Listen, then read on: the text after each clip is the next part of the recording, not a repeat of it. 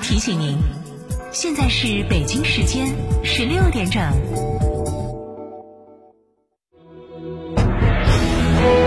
成都的声音，FM 九九点八，成都电台新闻广播。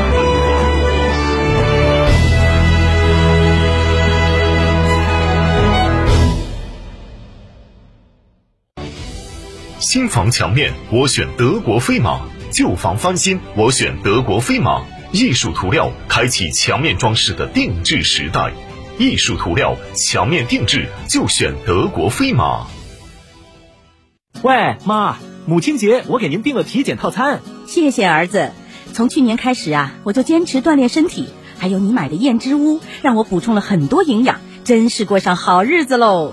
燕之屋二十三年专注高品质燕窝，超过六百家，燕窝零售额连续三年全球领先。燕之屋专线零二八八四三八六六八八，燕之屋专营店王府井科华店、华侨城山姆店、仁恒置地世豪广场、万象城。天长久久零食果品专门店，相同的选择，更低的价格，选择天长久久就是选择品质久久，优惠久久。购车零顾虑，北京汽车开启终身质保新时代，强势推出全系新能源车型免费三电终身质保政策。地址：火车南站西路一千六百一十六号，详询零二八六幺九八八八八七。亲爱的，我们婚礼在哪儿办啊？去诺亚方舟啊！他们有新开的一千两百平米奢华无柱宴会大厅，层高七点五米，七十平米弧形 LED 高清屏，现阵音响，专项茶歇区、迎宾厅等所有婚礼空间，五百多个车位免费停车。这么好，很贵吧？现在预定茶水鸡麻全免费。诺亚方舟婚礼首选，更多优惠寻八二八幺四个九或关注四川诺亚方舟公众号了解。贯彻新发展理念，建设节水型城市，全国城市节约用水宣传周活动三十周年了。节水让生态更美好。成都市节约用水监管事务中心提醒您：全民参与节约用水，共建共享绿色生活。我们共同迎接国家节水型城市第四次复查。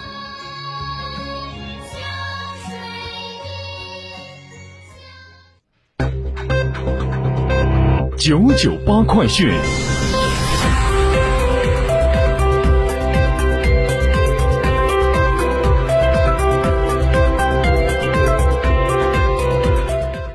北京时间十六点零三分，这里是成都新闻广播 FM 九九八，我们来关注这一时段的九九八快讯。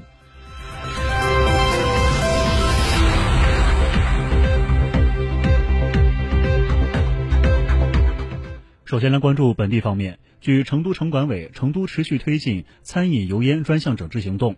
专项整治行动重点针对临街小餐饮门店、居民集中居住区、餐饮店铺等群众反映投诉量较大的区域和点位，多措并举，形成整治合力。生态环境保护督查期间，对执法检查发现的未安装油烟净化设施、不正常使用油油烟净化设施或者未采取其他油烟净净化措施，超过排放标准。排放油烟的餐饮店，以及市民群众投诉举报较多的产生油烟污染的餐饮店，向餐饮店主发出责令改正通知书，明确整改内容、限时方法等。对不按时整改、整改不到位的，要约谈餐饮店主，督促其依法整改。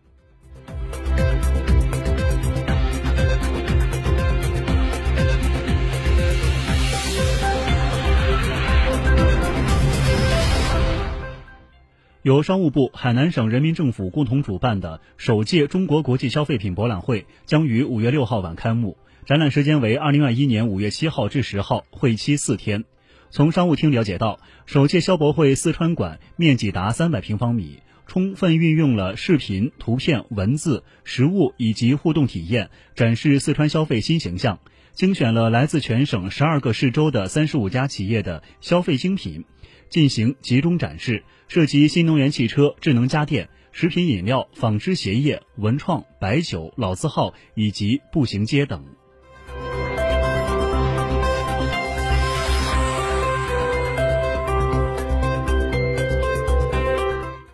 继续关注国内方面的新闻。央视财经新媒体联合中国美好生活大调查发布中国青年消费大数据。数据显示，在2021年的消费预期中，旅游、保健养生和教育培训位列18至25岁年轻人消费榜单中的前三甲。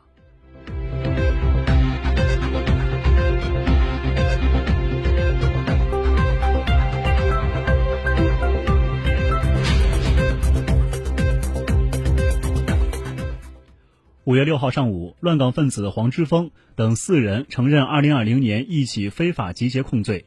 四人在香港区域法院分别被判刑入狱四至十个月，其中黄之锋被判囚十个月，跟政府跟正服刑刑期分期执行；岑敖辉被判囚六个月，袁家卫被判囚四个月，梁凯晴被判囚四个月。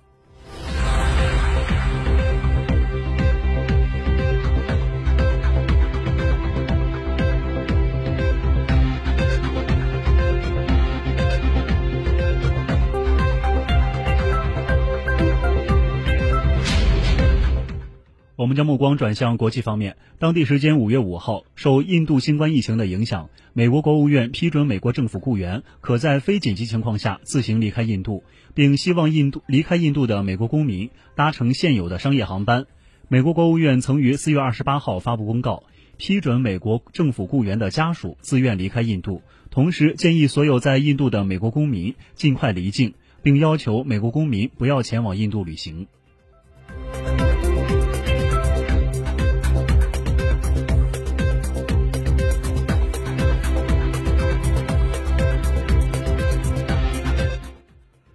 拜登政府当地时间五月五号发表一项决定，表示将美国放弃新冠肺炎疫苗的知识产权专利。美国贸易部长戴奇五号在一份声明中宣布了美国政府的这一决定。此前，美国制药商就此事进行了激烈的内部辩论和大力的反击。戴奇表示，政府此举是为了尽快的普及安全有效的疫苗，结束新冠肺炎疫情。他同时表示。美国政府将继续加强与私营部门和所有可能伙伴的合作，扩大疫苗的制造和分销，以及努力增加生产这些疫苗所需要的原材料。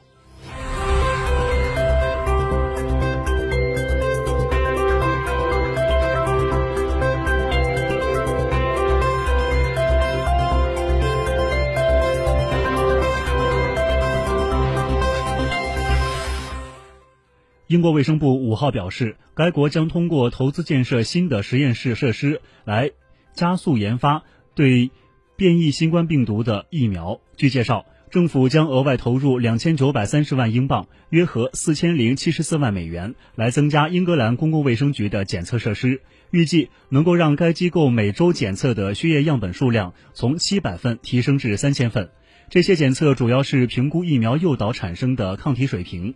借助这些新的设施，研究人员可能会加快这些专业检测的流程，助力研发针对变异新冠病毒的疫苗。